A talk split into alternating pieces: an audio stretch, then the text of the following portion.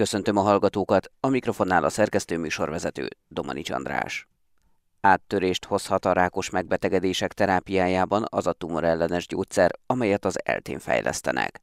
Az emberkísérletek még hátra vannak, de 15 év múlva talán már lesz olyan készítmény, amivel mellékhatások nélkül kifejezetten a rákos sejteket tudják célba venni, mondta az ELTE TTK Ötvös Lóránt Kutatási Hálózat Kémiai Intézet peptid kémiai kutatócsoportjának vezetője. Mező Gábor professzorral Herceg Zsolt beszélt. Emögött a projekt mögött két csoport tevékenykedik. Az egyik a mi csoportunk, itt az Ötvös Lóránt Tudományegyetemen, a másik pedig az Ötvös Lóránt Kutató Hálózat természettudományi kutatók központja, és természetesen in vivo vizsgálatokra, tehát az egér kísérletekre igénybe veszük az Országos Onkológiai Intézet kapacitását is. Mi a kutatás tárgya és végső célja? A kutatás végső célja az hogy igen hatékony tumorellenes szert lehetőleg minél szelektívebben tudjunk a tumorsejtekbe bejuttatni, ezáltal megkímélve az egészséges sejteket, tehát lehetőleg szeretnénk elkerülni, hogy a betegek a kezelés során súlyos mellékhatásoktól szenvedjenek. Ennek mind gazdasági, mind társadalmi hasznossága is van. Tehát az a cél, hogy minél szelektívebb anyagot tudjunk előállítani. Ennek a megoldására alkalmazott alkalmaztunk egy úgynevezett eh, liposzomás formulázást, amiben az általunk kifejlesztett, nagyon-nagyon hatékony tumorellenes szert be tudjuk csomagolni ebbe a liposzómába, és a szelektivitás az azon alapul, hogy a tumor sejtek, illetve a tumor szövetek a fennmaradásukhoz ereket képeznek, tehát benövik a tumorszövetet az erek, de ezeknek az újonnan gyorsan képződő ereknek a fala skala az nem szabályos, és pórusok maradnak. És egy ilyen liposzómás készítmény az ezeken a nagyobb pórusokon ki tud jutni a véráramból, az erekken keresztül, míg a normál szövetekbe, ahol az erek rendesen képződtek, ott nincsenek ilyen méretű pólusok, ezért ott nem tudnak ezek a készítmények kimenni, és így igazából csak a tumorszövetekben fog felszabadulni a hatóanyag. Laikus analógiával élve szőnyegbombázás helyett célzott lövéseket alkalmaznak, ugye jól értem? Így van. Hol tart, mely fázisában a kutatás, és milyen további fázisok vannak hátra még? Jelen pillanatban a készítménnyel eljutottunk az állatkísérletekig, amely során nagyon hatékonynak bizonyultak ezek a szerek, ugyanis az egerekben teljesen visszafejlődött a tumor, meggyógyultak. A tumor későbbiekben sem fejlődött újra, és akár 700 napig is elélt éltek az így kezelt állatok, természetes halállal múltak ki a végén, tehát nem a betegségben haltak meg. Ezek után, mikor láttuk ezeket a nagyon pozitív eredményeket, akkor egy szabadalmaztatási eljárást indítottunk el. A szabadalmaknak az elbírálása a végső stádiumban van, és nagyon jó fejelzéseket kaptunk, tehát minden bizonyal meg fogjuk kapni rá a szabadalmat, és akkor ezután szeretnénk olyan partnereket keresni, akár Magyarországon, akár külföldön, külföldön, akik tőkerősek és tovább tudják vinni ezeket a fejlesztéseket a klinikai fázisba, ahol már ugye embereken történik a kísérlet, de ezek nagyon drága kísérletek, eljárások, ezt már ilyen kutatócsoport vagy egyetem az nem tudja finanszírozni. Ha találnak rá pénzt, akkor ez mikor kezdődhet meg, és mikor fejeződhet be, tehát ebből a módszerből, ebből a kutatási sikerből, ha úgy tetszik találmányból, mikor lehet a gyógyászatban alkalmazható várható gyógyszerkészítmény?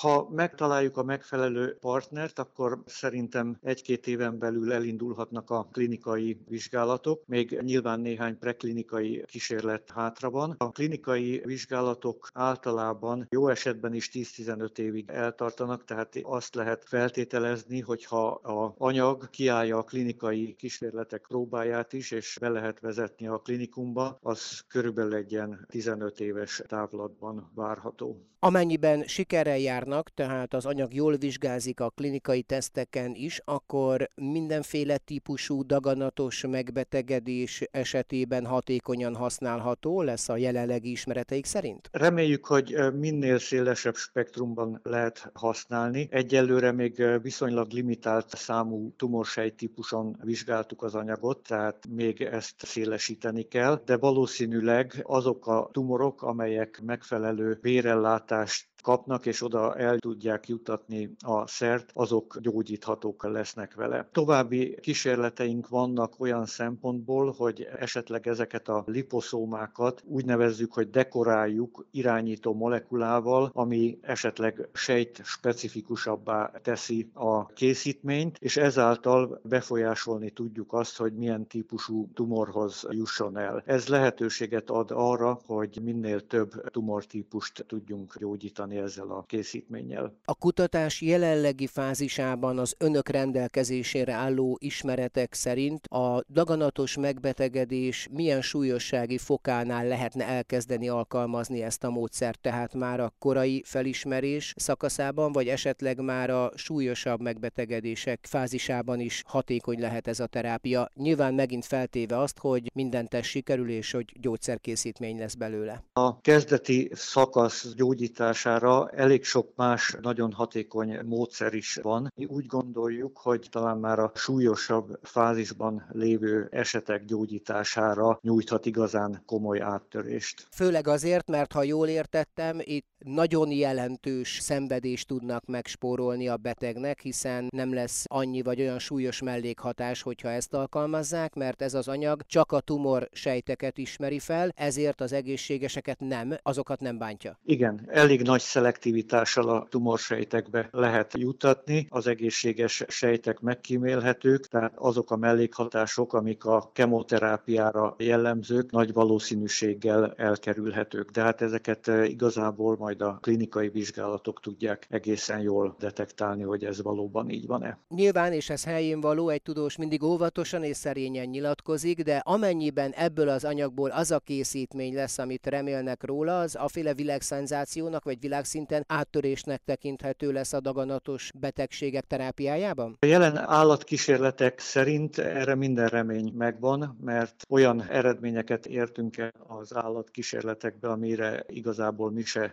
számítottunk, és a jelenleg alkalmazott hasonló készítményekhez képest többszörösen hatékonyak ezek a készítmények. Igyekszünk tovább folytatni ezeket a kutatásokat, és a kutatócsoportunknak és az együttműködő kollégáknak is az a célja, hogy a későbbiekben még hatékonyabb készítményeket tudjunk készíteni, amelyel ezt a súlyos betegséget gyógyítani lehet.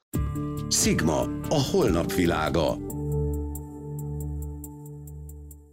Hogyan lesz egy hatóanyagból gyógyszer? Egy új fájdalomcsillapító hatóanyag példáján keresztül erről beszélgettünk Mátyus Péter gyógyszerkutatóval, a Magyar Tudományos Akadémia doktorával. Mi ez a vegyület, mi ez a gyógyszer alapanyag, amiről beszélünk? Kód száma az SV 1287-es jelű vegyület, ami egy eredeti gyógyszerjelölt molekula, amelyet sok évvel ezelőtt a Szemüvejsz Egyetem szerves vegytani intézetében, akkor még én ennek az intézetnek az igazgatójaként ezt a projektet vezettem, amelynek a keretében ez a vegyület született. Ennek a nagyon különlegességét némi hosszabb magyarázattal tudnám illusztrálni. Nevezetesen arról van szó, hogy ez a vegyület egy több támadáspontú hatóanyag. A több támadáspont itt azt jelenti, hogy több olyan biológiai célpont befolyásolására képes, amely egy adott betegség vagy állapot kezelésére különösen alkalmas. Ugyanis a legtöbb betegségünkről kiderült,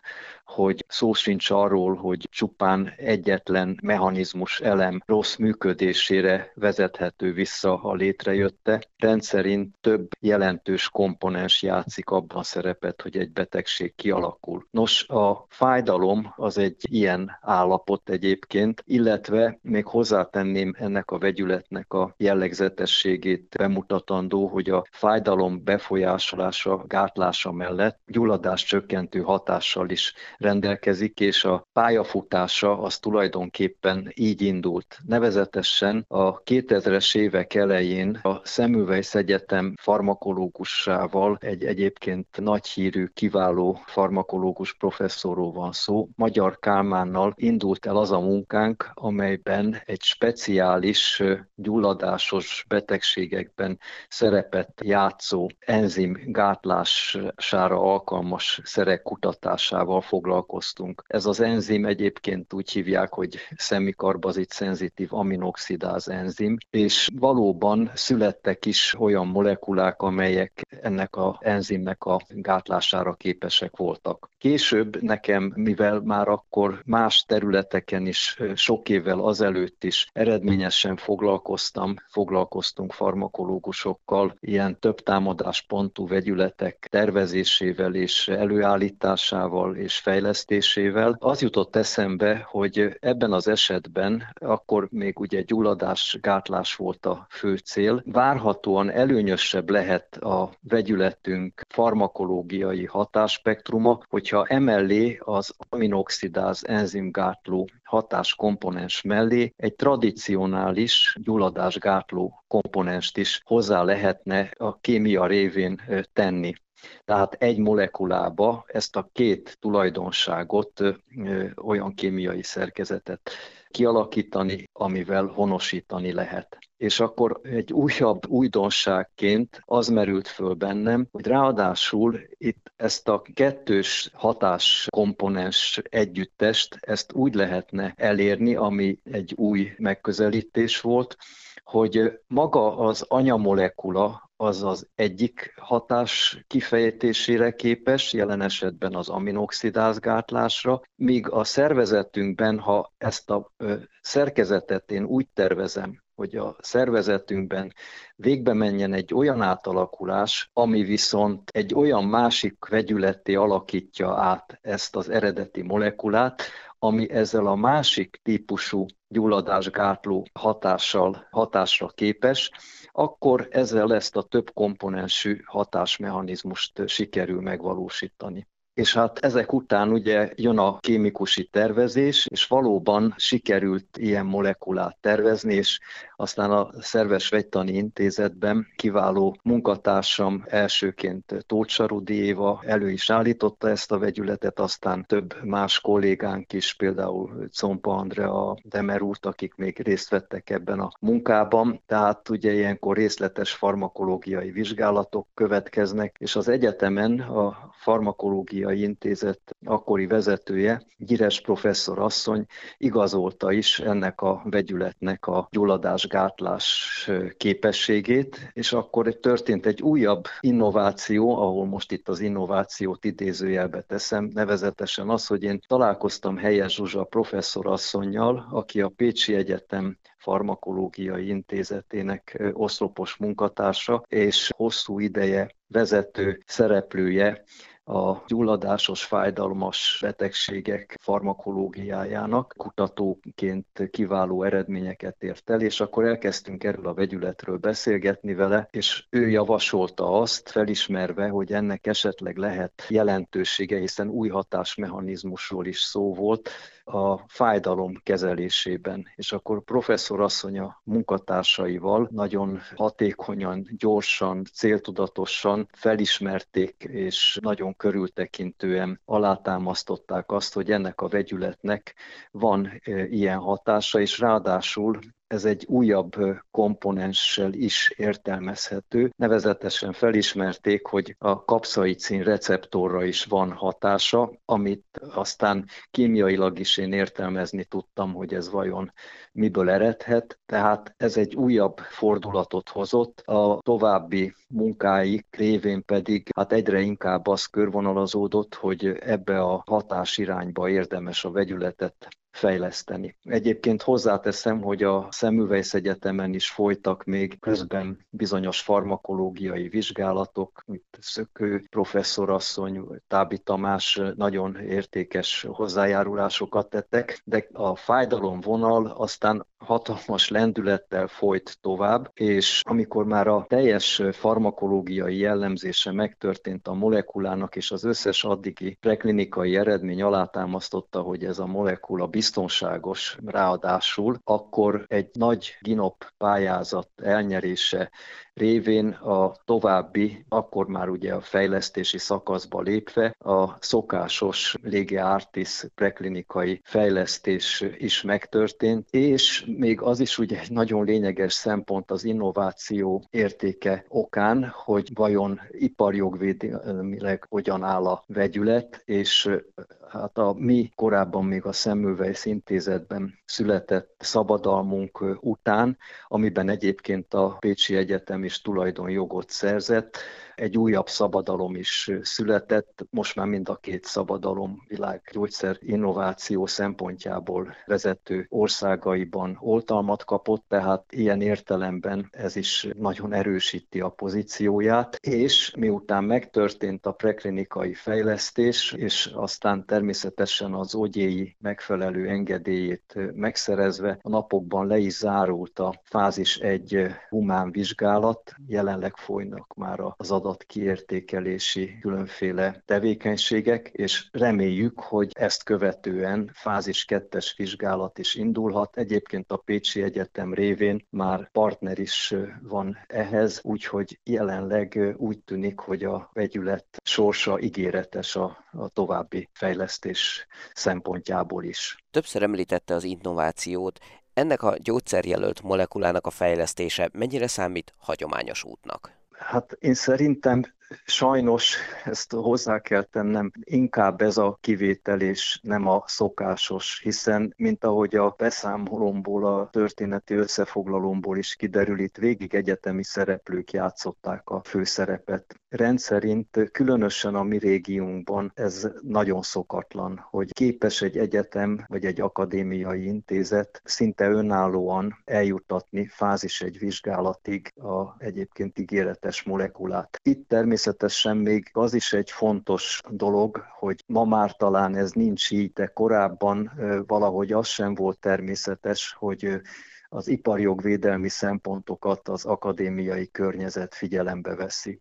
Tehát ugye ott más motivációk, a gyors közlés rendszerint ezt az ambíciót háttérbe szorították. Itt azonban ez nagyon gondosan történt. Szerintem meglehetősen optimálisan választottuk meg a szabadalmaztatás idejét vagyis összességében a kérdésre megpróbálva nagyon konkrét választ adni, én azt hiszem, hogy ez nem szokásos út, de egyértelműen az a véleményem, hogy a mai világban az egyetemi akadémiai kutatószférának ilyen típusú aktivitására nagyon nagy szükség van. A fázis egy vizsgálat lezárult, mikor lehet ebből a vegyületből gyógyszer? Hogyha ugye most tételezzük fel, és egyébként hát egy ilyen nagyon gyors, kvalitatív képünk természetesen van a vegyület eddigi a fázis egy vizsgálat során szerzett viselkedéséről. Nem láttunk aggasztót, tehát hogyha itt minden rendben lesz az adatok alapján is, akkor akár még ebben az évben elindulhat,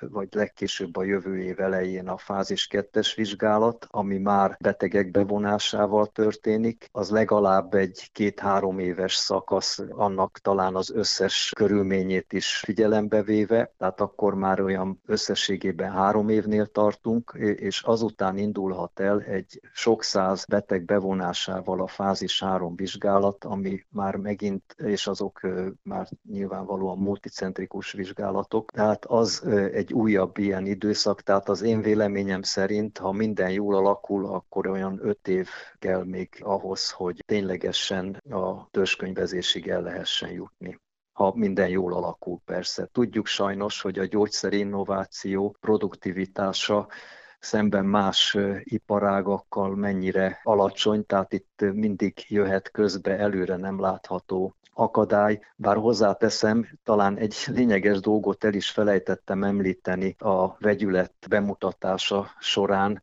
hogy Ez a másik hatáskomponens, ami megjelenik a gyulladás gátlás révén, ez egy olyan vegyület által történik, tehát az eredeti anyavegyület a szervezetben egy olyan vegyületté, olyan gyulladás csökkentővé alakul át, ami sok tíz éve hivatalos gyógyszer, ez az oxaprozin nevű gyulladásgátló. Arról nagyon-nagyon sok mindent tudunk már, mert hiszen sok tíz éve humán alkalmazásban van, vagyis olyan borzasztóan nagy meglepetés remélhetőleg ebből a szempontból nem érhet bennünket. Sigma, a holnap világa. Bár várható a majomhimlő megjelenése Magyarországon is, nem kell újabb járványra számítanunk, mondta el az Inforádió Arena című műsorában a Délpesti Centrum Kórház osztályvezető főorvosa. Kocsonya Zoltán beszélgetett Szlávik János infektológussal. A majomhimlőt az emberiség 1958 óta ismeri, és az elmúlt évtizedekben többször előfordult az, hogy behurcolták az Egyesült Államokba vagy európai országokba. Valószínűleg az emberek egy új vírusbetegség említésekor már megijednek, hogyha azt hallják, hogy a, Különösen így két évnyi Covid van, után. Szomszédban felütötte a fejét egy ilyen betegség, de nyugodjon meg mindenki, ez egy teljesen másfajta megbetegedés. Ez egy jó indulatú, Afrikából származó zoonózis. Az azt jelenti, hogy bizonyos afrikai állatokban, jellemzően kis állatokban, mókusokban, rákcsálókban ez a vírus ott él. És elsősorban állatról emberre terjed, és van. nem is feltétlenül emberre. És nem feltétlenül emberre, ugye a, a majomhimlő elnevezés egy kicsit félrevezető, hiszen először kísérleti majmokban találták meg ezt a betegséget, de akkor is egy kis állatról terjedt a majmokra. Ugyanígy a kis állatokról tud emberre is terjedni. Mennyiben rokonítható ez a, hát az úgymond klasszikus himlővel, mert azt gondoltuk, hogy ugye a 70-es évek végén, 1980 tájára, hogy a himlőt azt már úgy magunk mögött tudhatjuk, de mennyire rokonítható ez azzal? Abszolút rokon, többféle himlővírus van. Ugye van az 1980-ban a földünkről eltüntetett fekete himlő, van a vakcíni, amit a védőoltásoknál használnak, van a tehénhimlő, és van ez a bizonyos majomhimlő, hogy a fekete himlő elleni oltásokat megszüntették. Biztos, hogy van ennek jelentősége abban, hogy Afrikában is az utóbbi években egyre több ilyen majomhimlő esetet észleltek emberek között, hiszen a fekete himlő elleni oltás De ez az a gyerekkori, gyerekkori himlőoltás? Ez, ez az, az a oltás, amit 1980 ig league. Magyarországon is alkalmazta. Bár hangsúlyozom, két különböző vírusról van szó. A fekete himlő elleni oltás kb. 85%-ban véd meg a majomhimlőt. Ha én jól olvastam, akkor ilyen influenza-szerű tünetek plusz kiütésekkel tetézve. Valóban, de ez egy nagyon ritka dolog. Itt arról van szó, hogy ha valaki egy fertőzött állattal találkozik, vagy nagyon ritkán egy olyan emberrel, aki majomhimlővel fertőződött, mert ugye emberről emberre nagyon nehezen terjed. Az nagyon szoros kontaktus kell. Most vizsgálják, ez hogy szexuális úton. Most vizsgálják, hogy szexuális úton lehet, de például például testnedvekkel, bőrsérülésekkel lehet átvinni egyik emberről a másikra. Általában akkor, amikor az illető már beteg. A beteg az azt jelenti, hogy először magas láza van, utána izomizületi fájdalom, fejfájás jelentkezik. Ezek az influenza-szerű Abszolút, tünetek. és ugye a második, harmadik napon először az arcán és a kezén jelennek meg kiütések, amik aztán az egész testén szétterjedhetnek. Ez egy ilyen furcsa, először piros, aztán hólyagos kiütések lehetnek. Nagyon jellegzetes a kinézete, bár nem mindig jellemző. Általában a fertőzöttek közül a betegek fertőznek, azok, akiknek ezek a hólyagok kipukkadnak, de ehhez is egy szoros kontaktus kell, tehát érintés, vagy olyan dolog, ami alkalmat teremt arra, hogy ezek a testnedvek egy másik emberre átjussanak. De ez ritka. Tehát nem kell félni a majomhimlőtől az emberiségnek, ebből nem lesz koronavírus. De azért elképzelhető, hogy ez Magyarországon is megjelenik előbb-utóbb, hiszen ha már Bécsben regisztráltak beteget, akkor az nagy valószínűséggel előbb-utóbb itt is lesz Magyarországon. Az a baj, hogy a fertőzésnek a lappangás ideje hosszú. Ez egy 5-21 nap lappangás idejű betegség, három hét hmm. alatt el tud jutni egy másik országba, és akkor jelennek meg a tünetei. Úgyhogy elképzelhető, hogy a következő hetekben, nem csak Angliában, hanem néhány más országban is emelkedni fog az esetek száma, de egészen biztos, hogy ebből nagyobb járvány nem lesz. Műsorunkat teljes egészében meghallgathatják az infostart.hu és az mta.hu oldalon. Búcsúzik Önöktől a szerkesztő műsorvezető, Domani András.